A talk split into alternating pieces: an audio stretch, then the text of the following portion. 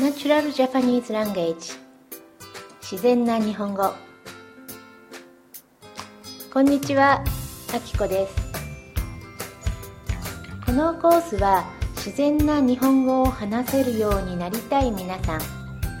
そして自然な日本語教材を探している皆さん、そんな皆さんのためにお届けしております。もし私の話していることが半分ぐらいしかわからなくても全然問題ありません。面白いと思ったところだけでも繰り返して聞いてみてください。するとだんだん聞き取れるようになると思います。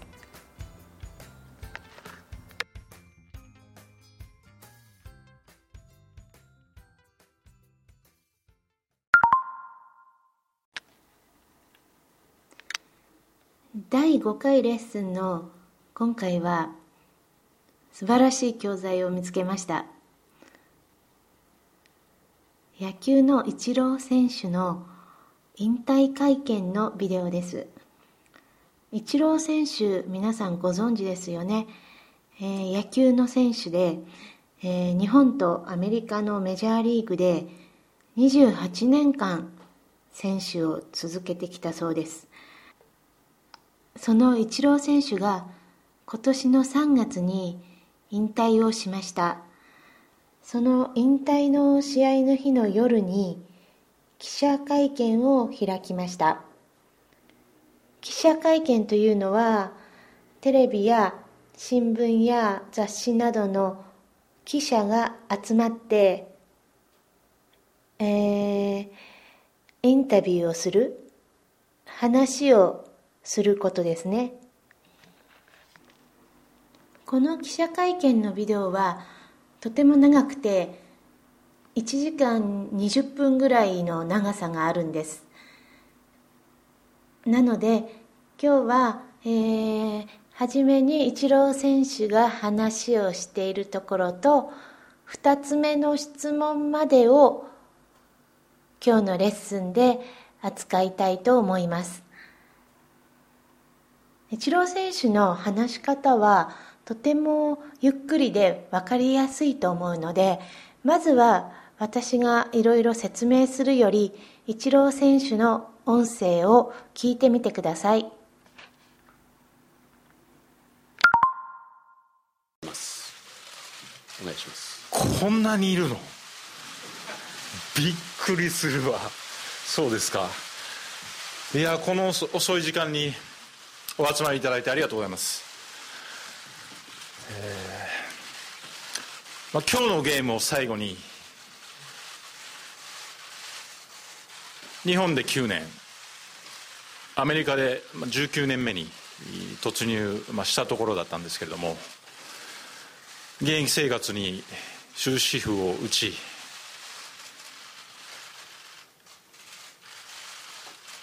引退することと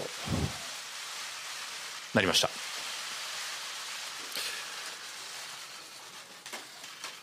最後にこのユニフォームを着てこの日を迎えられたこと、大変幸せに感じています。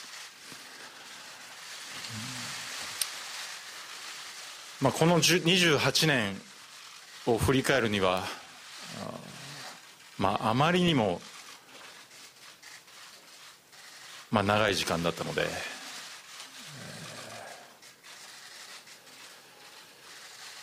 ここで一つ一つ振り返ることが難しいということもあって、ここではこれまで応援していただいた方々への感謝の思い、そして球団関係者、チームメイト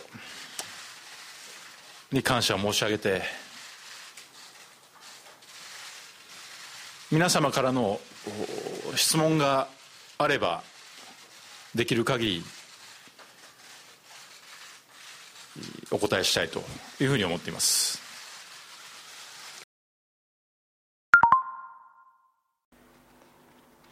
一番初めにイチロー選手が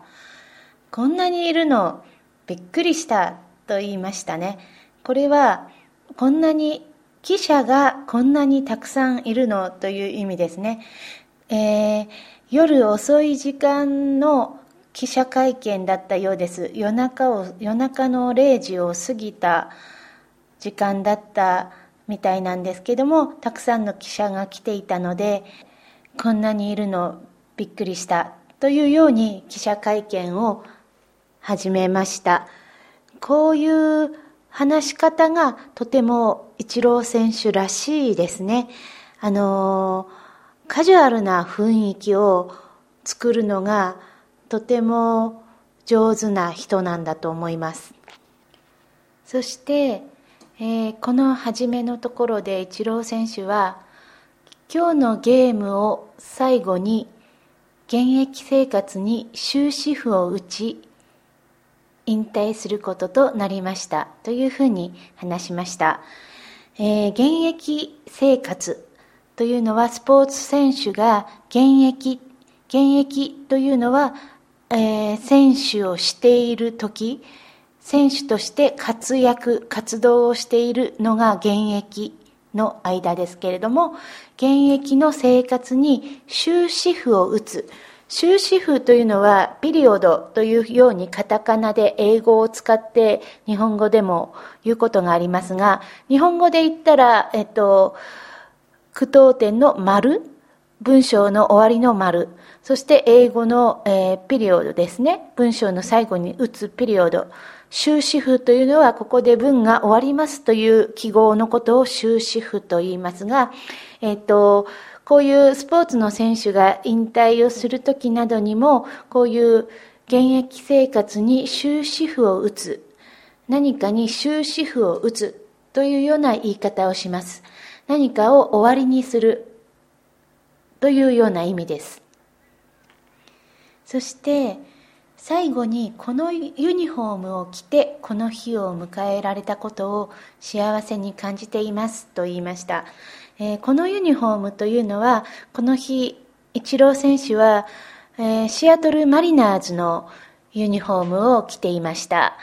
イチロー選手は、アメリカのメジャーリーグに行った時に初めに入った球団がシアトルマリナーズだったんですね。なので、マリナーズの選手として引退するということがとても幸せだということを言っています。そしてその後に、この28年は振り返るというのは、それを思い出すには、一つ一つを思い出すのは、あまりにも長い、とても長い期間だったので、ここではファンの皆さんや、いろいろな皆さんへの感謝の気持ちを表し、そして記者の方々からの質問に答えるというように言いました。では、初めの質問とその質問に対するイチロー選手の答えを聞いてみましょう。テレビ朝日の草薙と申します。お疲れ様でした。まず、この現役としての選手生活に終止符を打つことを決めたタイミング、そしてその理由をお聞かせください。タイミングはですね、キャンプ終盤ですね。日本に、戻ってくる何日前ですかね。何日前とはっきりとお伝えできないんですけれども、終盤に入った時です。もともと日本でプレーする、今回の東京ドームでプレーするところまでが契約上の予定でもあったということもあったんですけれども、キャンプ終盤でも結果が出せずに、それを覆すことができなかったということですね。今その決断に何か後悔だったりとか思い残したようなところというのはないでしょうか。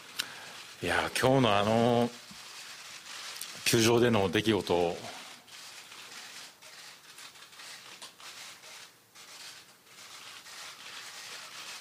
あんなものを見せられたら後悔などもあろうはずがありません。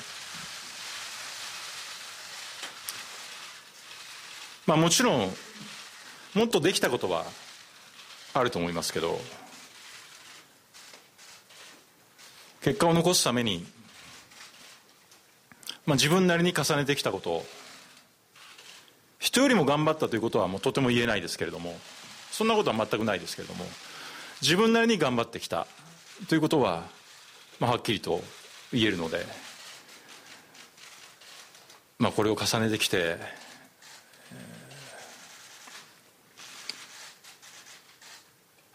重ねることでしか後悔を生まないということはできないんではないかなというふうに思います。ありがとうございました。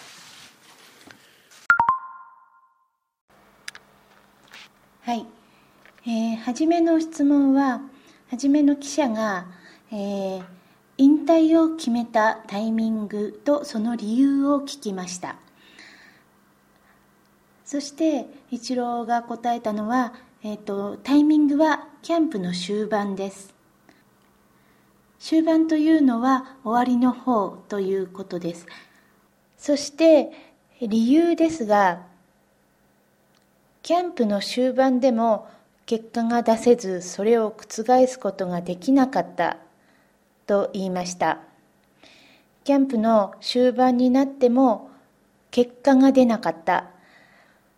結果が出せなかった。そうですね、プロの選手なので、やはり努力をしても結果が出ないと試合に出ることもできないし、プロは厳しい世界なので結果が全てというような言い方もしますよね。なのでイチローは自分で結果が出せない、そしてそれを覆すことができなかった。覆すというのは、変えるというか、反対にする、何かを大きく変えるという意味ですが、結果が出ないというその状況を変えることができなかった。自分の悪い状態を良くすることができなかった。それが引退を決めた理由だというふうに話しました。そしてその後、同じ記者が追加の質問で、今その決断に何か後悔や思い残すことはありますかというふうに聞きました。後悔というのは、何か自分の決断が間違っていたとか、ああいうふうにしなければよかったとか、後になってから違う考えを持つことが後悔ですけれども、それに対してイチローはこう答えました。今日の球場での出来事、あんなものを見せられたら後悔などあろうはずがありませんと言いましたね。この記者会見の中で、このシーンは一つとても印象的なシーンで、後悔などあろうはずがありません。これ少し難しい表現ですが、これはつまり後悔はありませんと言っています。後悔があるわけはありません。後悔があるはずがないと強く言っている言葉ですね。この日、球場で、ファンが試合の後も残ってイチロー選手に大きな、とても長い拍手や声援を送ったそうなんです。で、それがイチロー選手はそのことを指して、あんなものを見せられたらというふうに言いました。あんなものを見せられたら後悔などあろうはずがありませんというようにとても力強く言いました。そしてこの後もまた大切なところですけれども、もちろんもっとできたことはある。結果を残すために自分なりに頑張ってきた。頑張りを、努力を重ねてきた。重ねることでしか後悔を生まないことはできないというように言いました。イチロー選手は本当に努力の人で、その努力を毎日毎日積み重ねてきた。その頑張りや努力を重ねることでしか後悔を生まないことはできない。またここ少し難しい言い方ですけれども、つまり後悔を生まないためには努力を重ねるしかない。そういうことを言っています。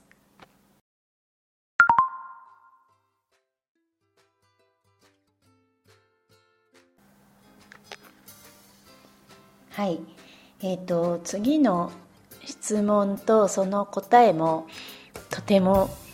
良いので、ぜひ紹介したかったんですが、今日は1人目の記者の2つの質問だけでもう時間が長くなってしまったので、今日はここまでにします。またすぐ次の質問を次のレッスンで取り扱いたいと思います。では今日は最後まで聞いていただきどうもありがとうございました。次のレッスンを楽しみにしてください。ではまた今度。